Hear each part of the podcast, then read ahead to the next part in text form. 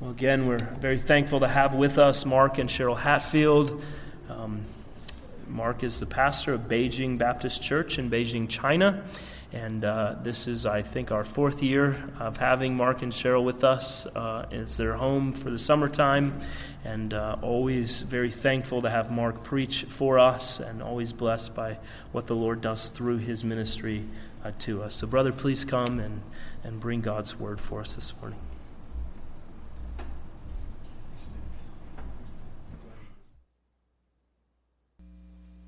What difference a year makes. We thank God for you guys. We know you can't support everybody, but you can support some. Thank you for your partnership in the gospel. Just here in caps, thanks. Thank you. It means a lot. And I remember, Nick, it was actually in the spring of 2013 that prospectively we're, we were going to China and we were together at the GA in Bremen. We got a chance to speak, and I think we talked about prospectively us coming and seeing you guys. Thank you for being there at the beginning. At the beginning. Thank you.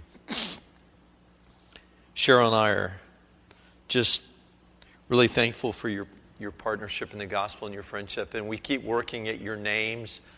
I'm still writing names down as I meet meet you guys. In fact, I just, Gary reminded me that uh, it's not Melissa, but Meliss. And I meant to write that down, but anyway, we're just so happy to be with you guys. We will be in 1 Thessalonians 4 if you want to turn there this morning. You know, every sport, every sport has boundaries of sorts.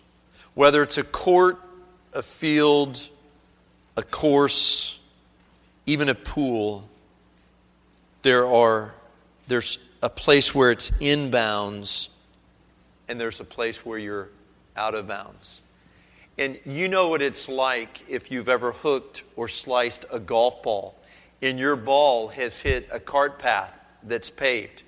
And when it hits that, it it gains some seems how somehow it seems to gain speed, acceleration, and then though you were aiming for the green on the sixth fairway, you you end up on the twelfth fairway, and that wasn't your plan. And you, in effect, are out of bounds on the sixth hole. And if a baller player is out of bounds, there are serious implications. Sometimes, you know, in soccer, for example, you can't use your what unless you're the goalie. You can't use your hands. And just recently in the Copa Americana, I think there was a handball controversy between Chile and Bolivia. Hands, unless you're the goalie, are out of bounds. Games and matches fall and rise how the boundaries of sport are refereed. Think of Wimbledon. Who enjoys tennis or yeah, okay, you're watching Wimbledon. And if you've ever watched the championships, you realize that each match is carefully refereed or umpired by a set of linesmen or lineswomen who make an instantaneous call on whether the ball has hit the court inbounds or out of bounds, or whether on a serve that ball has just ticked the top of the net. All right? It's a fault, and the, and the server needs to serve. Again, it's a big deal. And so it is with our sexuality. And I know pastors from China are not supposed to preach on sex, but I thought it was easier that if, you, if we had a problem with this sermon, me going back to Greenville was easier than getting kicked out of Beijing. So I thought I'd bring it to you this morning. All right. And in 1 Thessalonians 4, Paul addresses this topic of sexuality straight up, directly, no apologies, in the most plain language. If, in fact, this letter was one of Paul's first, which we think it was, if not the first, then this is really the first apostolic expression in the, in the scriptures concerning sanctification and how it intersects our sexuality. Okay?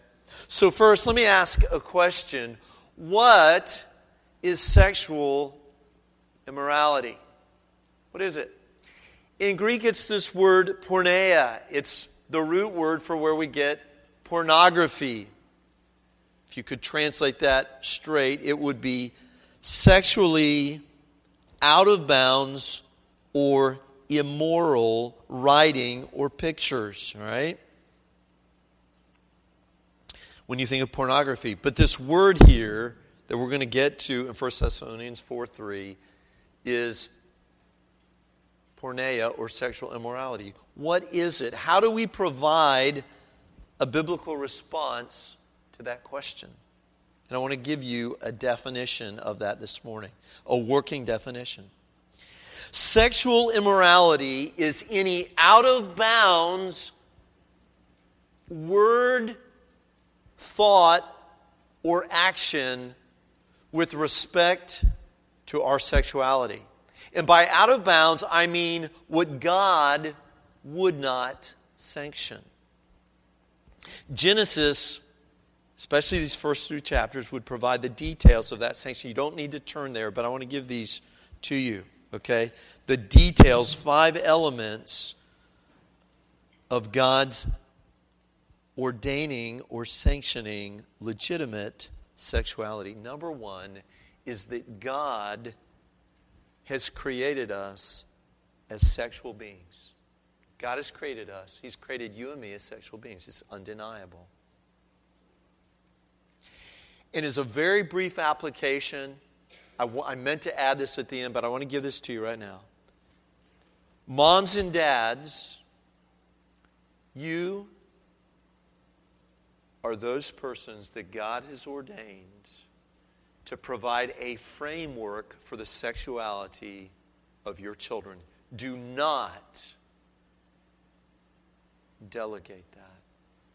Be very, very careful about that.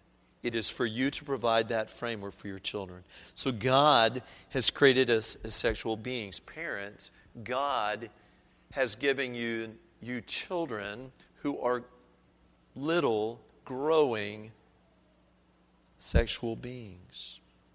Second, therefore, God has given us sexual capacity, which is to be expressed, listen to this carefully, first only and wonderfully within the bonds of marriage.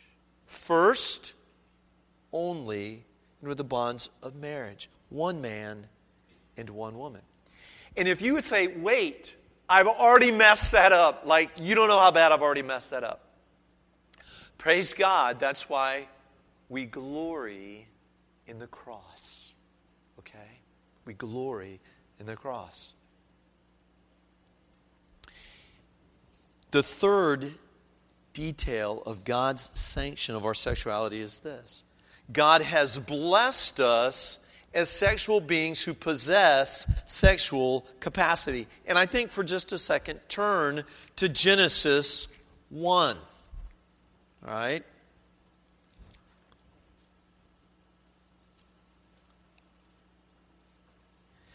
God's blessing in Genesis 122 and 128 is spe- specifically as a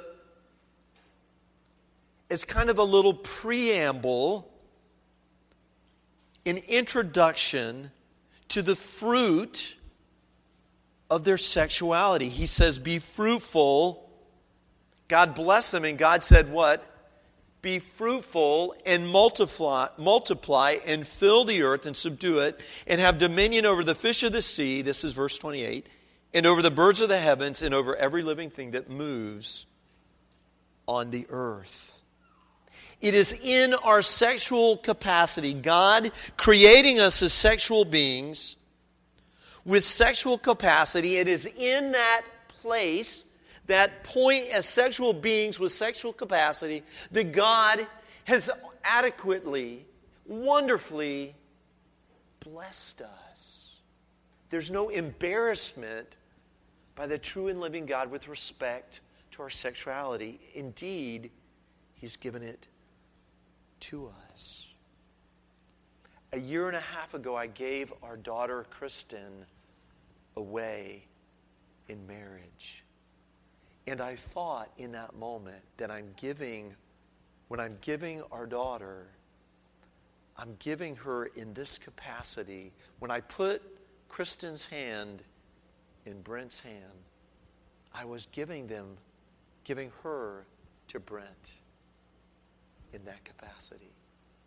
So they might love one another as image bearers of God with sexual capacity to be fruitful and multiply. Fourth, God's Word provides us the essential framework to understand and live out our sexuality in a manner pleasing to Him. God's Word provides that. God's Word is not a sex manual, but it is an adequate framework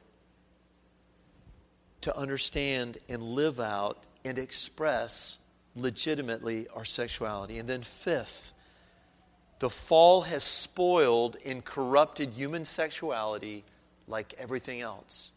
And it's only by the cross that what's been spoiled and corrupted is ultimately redeemed and restored and given its proper place.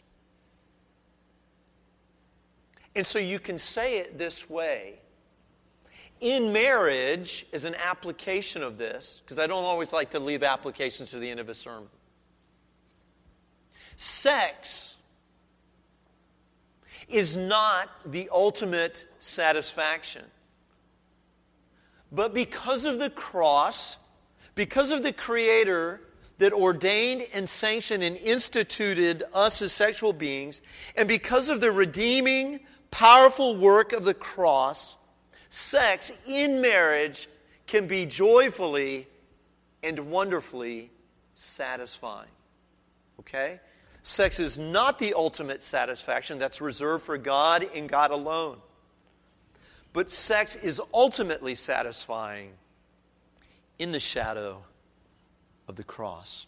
Now, I want to take First Thessalonians and kind of warm our way up in a, in a minute from First Thessalonians 1 to arrive to our target passage, which is the first eight verses of chapter 4. But first, kind of a historical context, a brief history lesson. You should link the book of First Thessalonians as when you think of Paul principally as writing it, but accompanied by two people, two men. Do you know their names? Silas and who else? Paul, Silas, and who else? Does anyone know? Timothy. And you link it with Acts 17.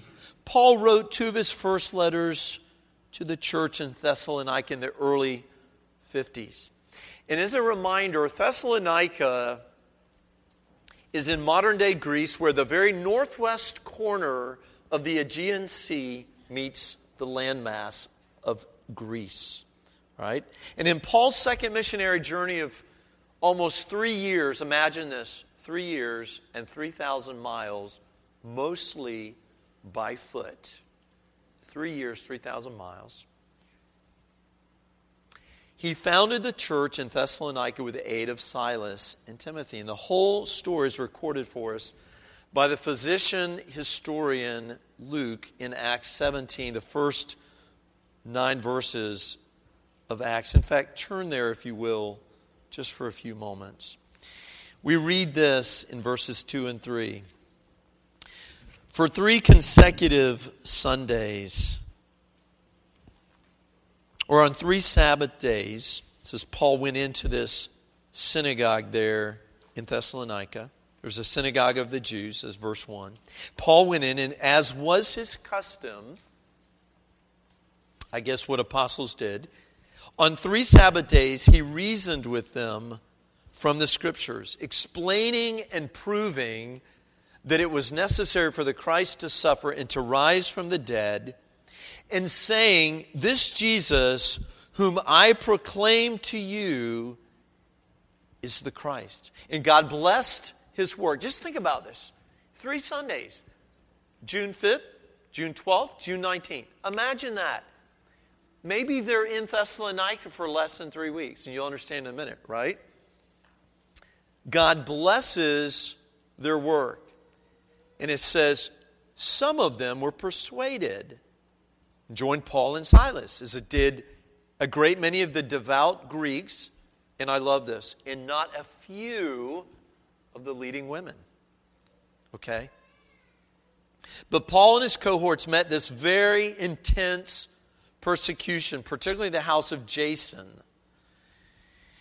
And they received this most grave charge of all that they were acting against the decrees of Caesar in saying that there was another king beside Caesar, that is King Jesus. So they had to leave the city under the cover of darkness. In fact, they basically shook these guys down. If you look in verse 9 of Acts 17, said they had taken money as security from Jason and the rest, they let them go. They took these new Christians, shook them down for some cash, and in, under the shadow of that, in, in, in it, these guys by night sent Paul and Silas away to Berea, 50 miles to the west of Thessalonica. The Bereans gave them a better reception. But these rabble rousers from Thessalonica, some of these Jews that were so upset with Paul and his cohorts, they chased him down, gave him such a difficult time that the brothers then send Paul off by sea to Athens. Though Silas and Timothy remain, and they have fruitful labor at Berea. But there were still these seeds here, 50 miles east in Thessalonica, of a church over just over three weeks. Isn't amazing? It's, it's a great lesson to us how quickly the Word of God can sprout up and bear fruit. But the church was young. And so Paul sends Timothy on mission back to, to Thessalonica to see how the infant church was doing. Timothy pours into that church and he brings back a good report to Paul while Paul is in Corinth. And that's the context. Paul is writing First and Thess- Second Thessalonians from Corinth, maybe AD 51, something like that, very early in the church. And then maybe three weeks later, after First Thessalonians, Paul even writes his second letter. So, just a couple of things I want to point out as you look. Now, turn to First Thessalonians. Just hold that open before you. God dramatically and rapidly saved a foundational seed of people for himself in Thessalonica. It's very evident from Acts 17. Second, Paul was forced out of Thessalonica so quickly that he experienced more than this normal amount of anxiety for the young church there. You know what it's like when you visit someone and your visit's coming to a close and you've realized there was all these things you wanted to talk to them about? And you're like needing to talk a little bit on like we were in the car. Nick and i were in the car this morning. I was like nick there's so much i want to talk to you about and I, we didn't talk about it last night. Like a hundred things. I think that's how paul felt. So he had this anxiety for the church there. And then so that's why timothy went to Thessalonica as a gospel co laborer for the apostles. And then, more than any of Paul's other letters, if you'll read through 1st and 2nd Corinthians, they're just pregnant with so many references to God, Jesus, and the Spirit. It's like Paul saturates, it's like he sprinkles, you know, when you sometimes you're cooking and you know, I think I should stop adding pepper. He just, he sprinkles all these letters with the Trinity. Father, Son, and Holy Spirit. In fact, it almost seems a little bit overdone if you were to, if you think, I think I'll critique these two letters. But that's significant, and that'll prove important as we come to his exhortation about sexual immorality. And then finally, look how Paul both affirms and exhorts the church in this letter. If you're looking at chapter 1, they were remembered in the apostles' prayers with thanks for their work of faith and labor of love and steadfastness of hope. As we come to chapter 4 and verse 3, where Paul says, For this is the will of God, your sanctification, that you abstain from sexual immorality. He is not writing to a church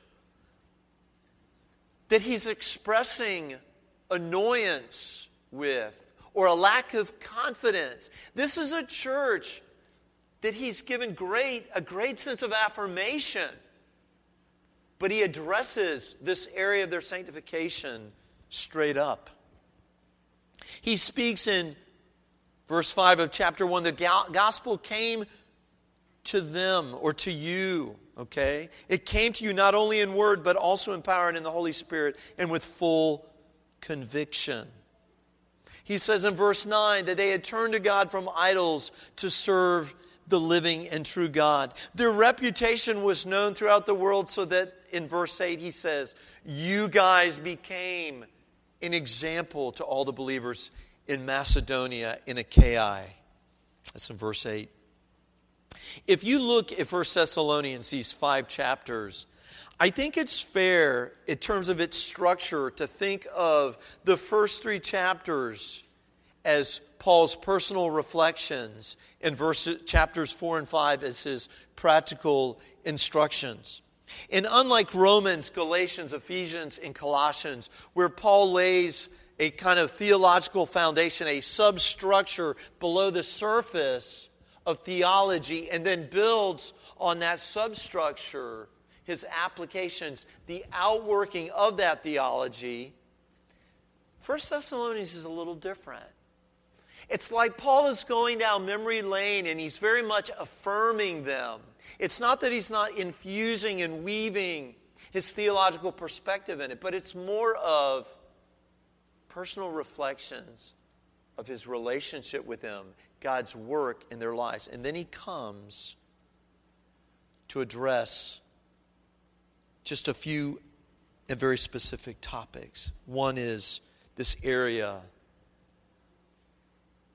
of their sexuality. Another in chapter 4, verses 9 through 12, will there be their love for one another, their willingness to work, to work with focus, and that relates to the next topic from 413 on, that they not be too preoccupied with this coming of the day of the Lord, that they have to live very much in a sense of between the the already but the not yet. Now, Paul, no doubt, had great concern for their spiritual welfare.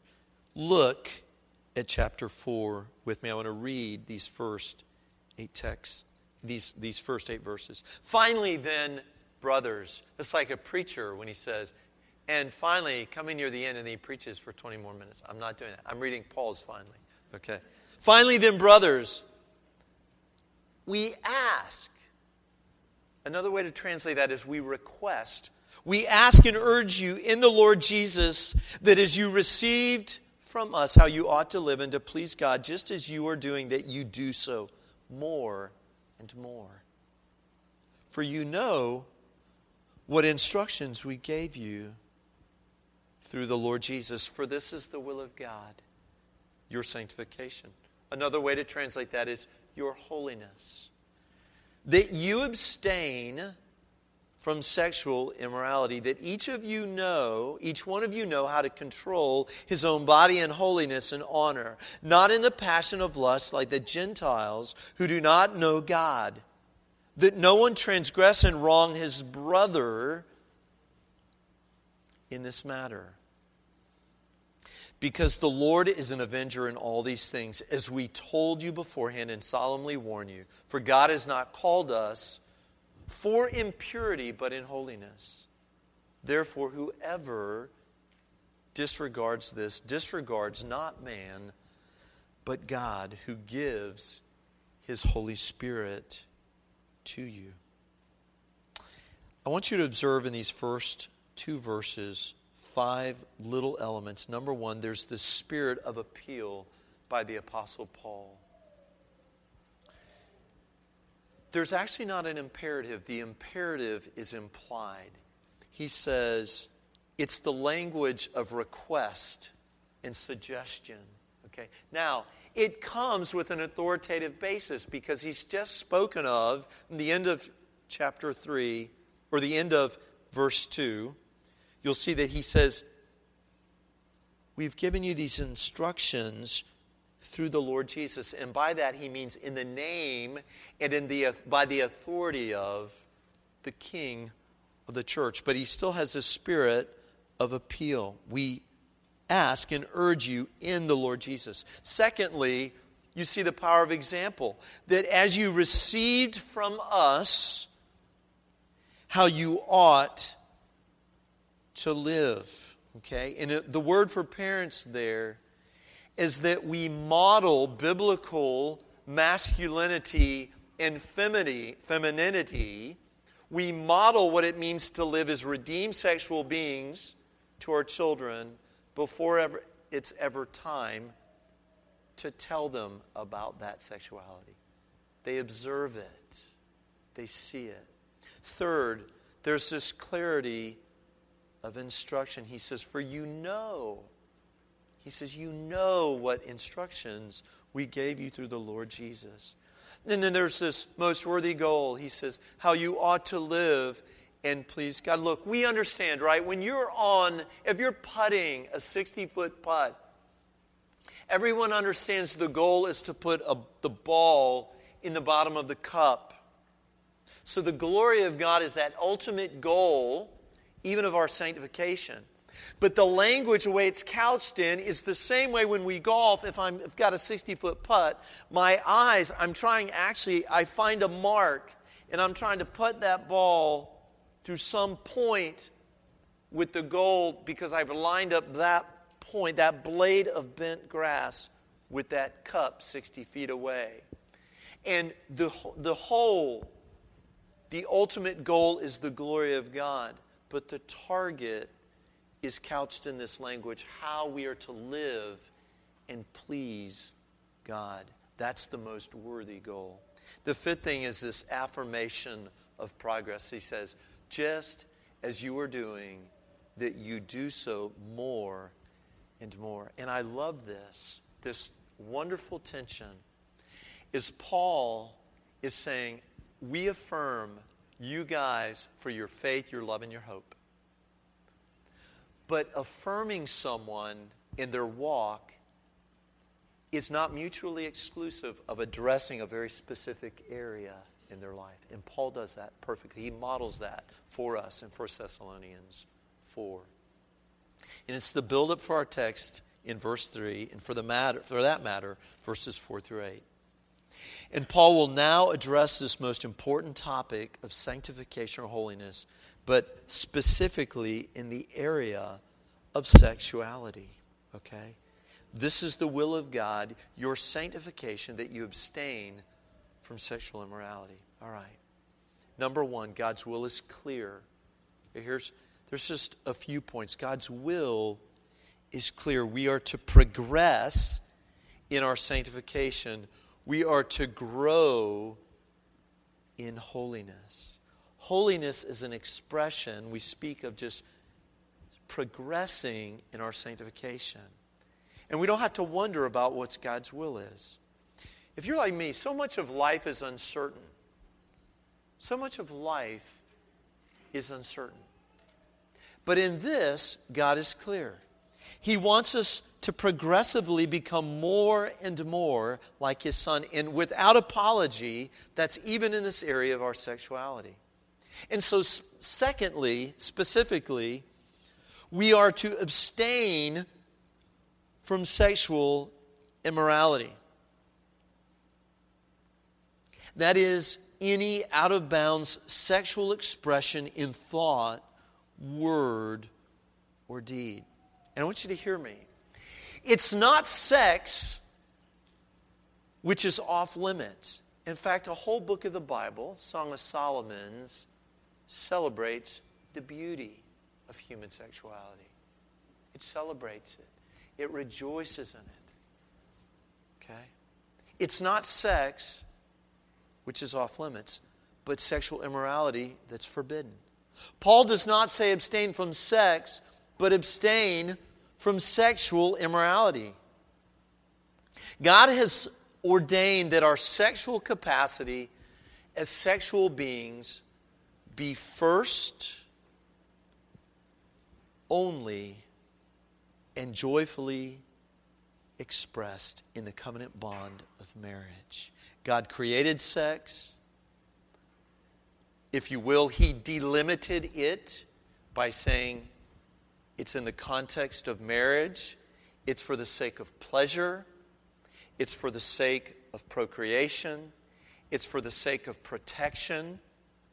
That as we rejoice in one another in the bonds of marriage legitimately, we fence off our marriage in that way. Okay? But I love his language. He says, abstain from sexual immorality. It's funny. You ever see a sign, uh, don't touch wet paint? Does anyone, is anyone ever tempted to touch the wall at some point? Okay. You're just like, you want, I, I don't, what is that about us? You know, what is it? Like, I know I'm not supposed to look at a welding arc. When someone's welding, you're not like supposed to stare right at. But just one time, I would like to get a good look. Just one time. If I knew there would be no consequence, right? Paul says, don't touch sexual immorality. It's amazing language. Abstain from it. When you and I think about saying, we're like, we think of, uh, I'm not going to have any ice cream this week. I've had it every night the last week at 9 o'clock at night, and I know that those 400 calories at 9 o'clock at night is a terrible idea. So I'm going to abstain from ice cream. No. So Paul is saying abstain from it. It's there. You can reach out and touch it. But God has so, so ordained your sexuality that in every word, thought, and deed, it is to be prescribed and limited wonderfully for your good and His glory by the Word of God within the bonds of marriage. Third, I want you to see the threefold dimension of this obedience. And if you've never seen this, I think you'll get excited. You know, sometimes it's discovery. Look at this passage carefully. First, with respect to God, our sanctification is His expressed will. And if you look back at the end of chapter 3, you might notice that Paul is saying, more and more abound in love, that your hearts might be established in holiness.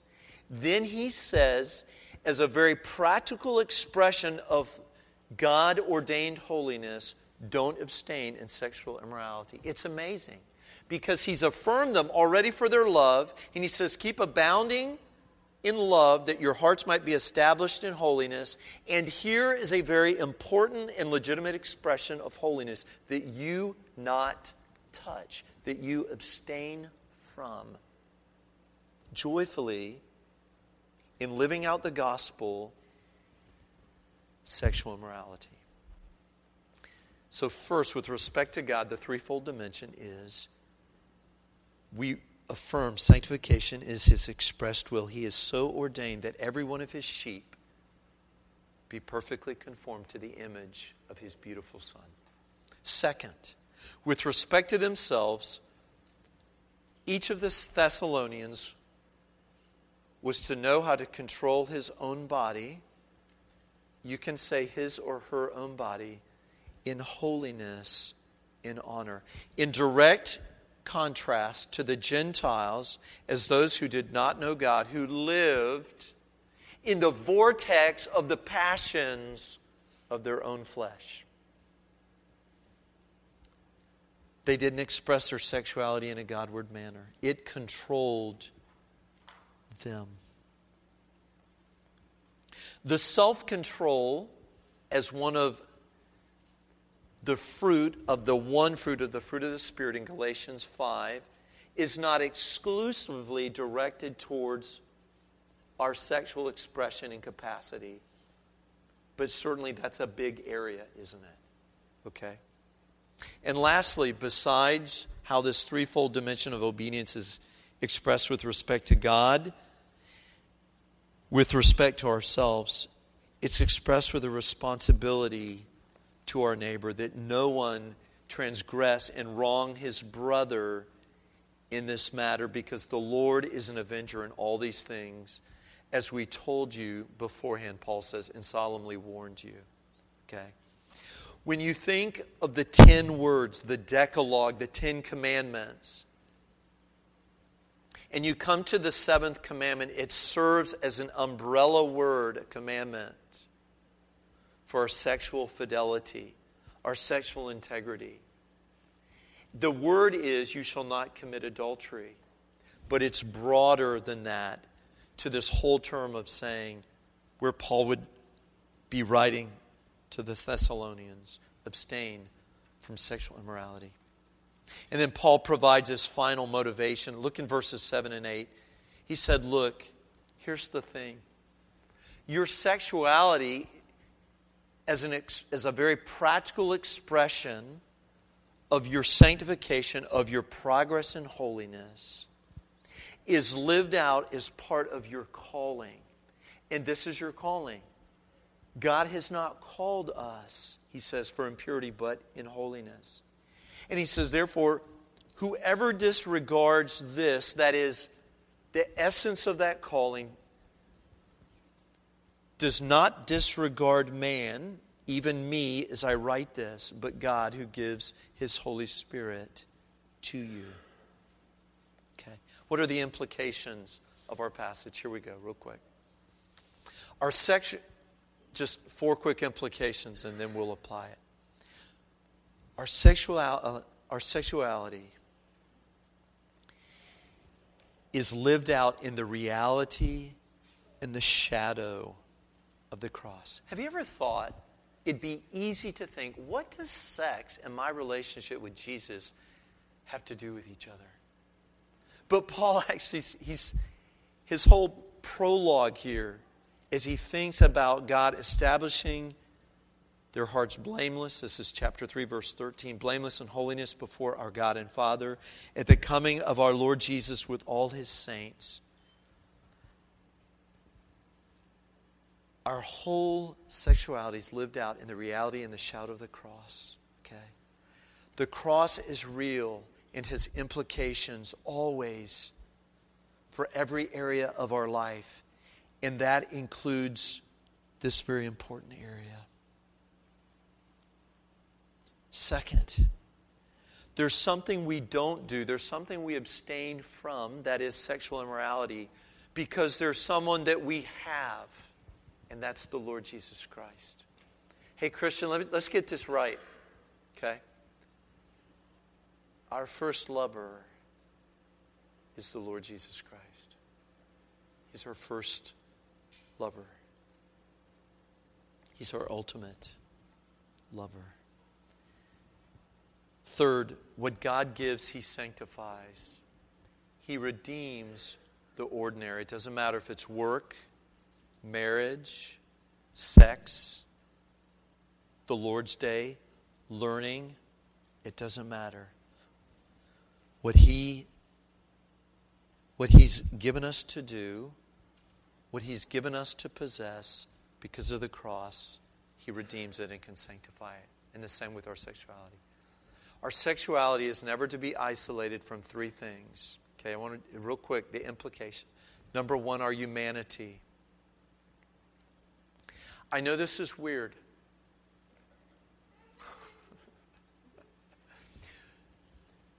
but when your children are born, if you're a guy, you're just, your wife just gave birth to a little sexual being. And that's why, dads and moms, it's important that you and not the internet and not someone has no sense of the Word of God provide the framework for their sexuality. Okay? So, number one, our sexuality is not to be isolated from our humanity. Indeed, it's part of our identity. He made us male and female, in that capacity, blessed us. Secondly, from Christian community, this is the place of accountability. Right? Someone said, There's Chinese proverb dig your well before you need the water. If you're already thinking you're over you're in over your head in this area, it's a little late to be getting an accountability partner, but it's not too late. You get the difference? Go now. It doesn't matter. And then, third is don't isolate your sexuality from the cross of our Lord Jesus Christ. Have you ever thought that on the cross, that our Lord Jesus bare in his body on the tree your worst sexual sin and mine, whatever it is, what you're most ashamed of that you've done, that was most out of bounds, not just on the line, way out of bounds. Think about it. Think about it. Don't divorce, don't isolate your sexuality from King Jesus and his work on the cross. Now, to apply this, number one is begin with Jesus. The whole book of 1 Thessalonians bleeds the Trinity. But it's especially significant to note that Paul says in, in, in 4 3 that the instructions on how to live and please God were given through the Lord Jesus. Have you ever thought about this? Do you know that a yard is a monoculture? Have you ever thought about a lawn? That's the problem. A lawn is supposed to be a monoculture. That's why some of you that golf, if you get on a green sometimes, you want to pick at weeds. It's instinctive. But it's weird because most of nature, most of what grows is never a monoculture. All right? When Paul says, This is the will of God, your sanctification, that you abstain from sexual immorality, what he's advocating for is a mono don't touch. He's saying, abstain from touching.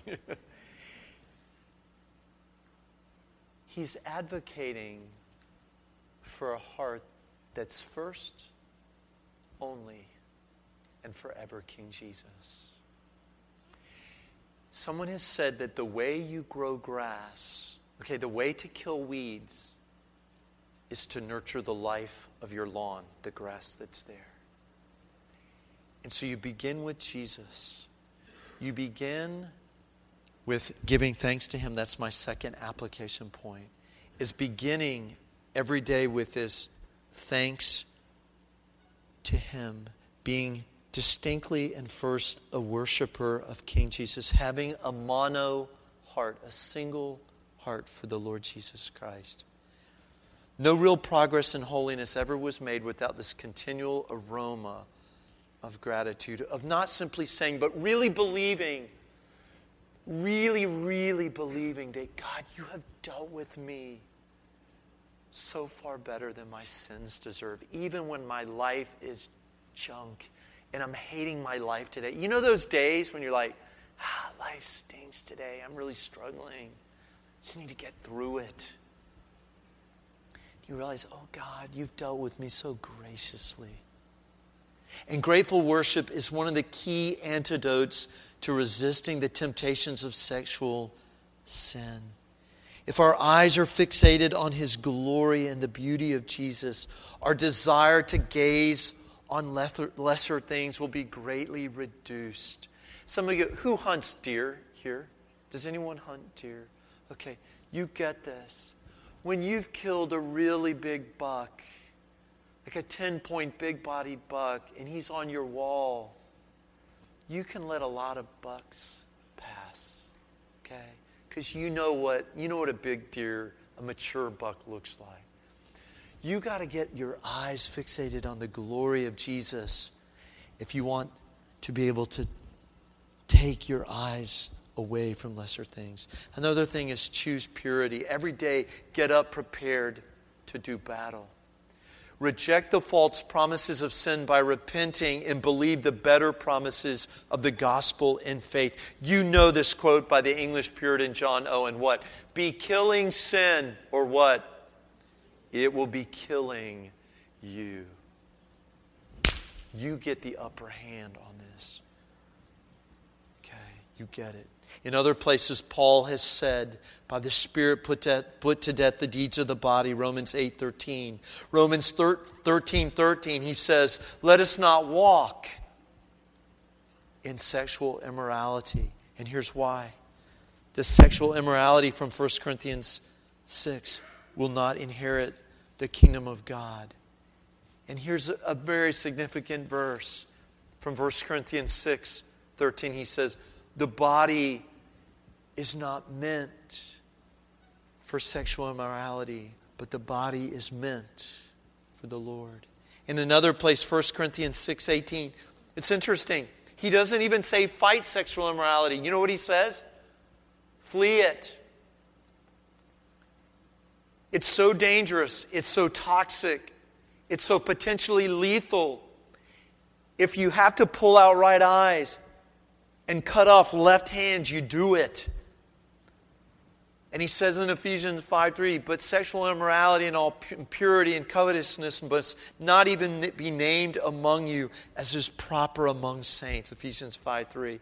And then Colossians 3 5, he says, put to death, therefore, what is earthly in you sexual immorality, impurity, passion. And why? Well, you look at the first four verses, Colossians 3. Because you've been raised up, believer. You've been raised up. You're right there at the right hand of God. King Jesus. You've been raised up to heavenly places. Another application is to love considerately. Think of your sisters in Christ as sisters. This pursuit of sanctification always includes a concern for our neighbor. And it doesn't matter if it's a complete stranger or brother or sister in Christ. It grieves me that in Beijing, on the sidewalk, there are little stickers for prostitutes with their phone number. You can see their picture, their number, and you're thinking that's someone's daughter, that's someone's sister. And their picture's right there, and she's offering her phone number, her name. And it'll be every, every 20 steps. They stick them in the middle of the night. There's her picture, and you walk 20 more steps. There's her picture. Another 20, all the way down the sidewalk. Should I not regard her as my fellow human being, not a sex object? Do you pursue this in thought, word, and action? Are you careful what you look at? It was Job that says, I've made a covenant with my eyes that I will not gaze upon a virgin.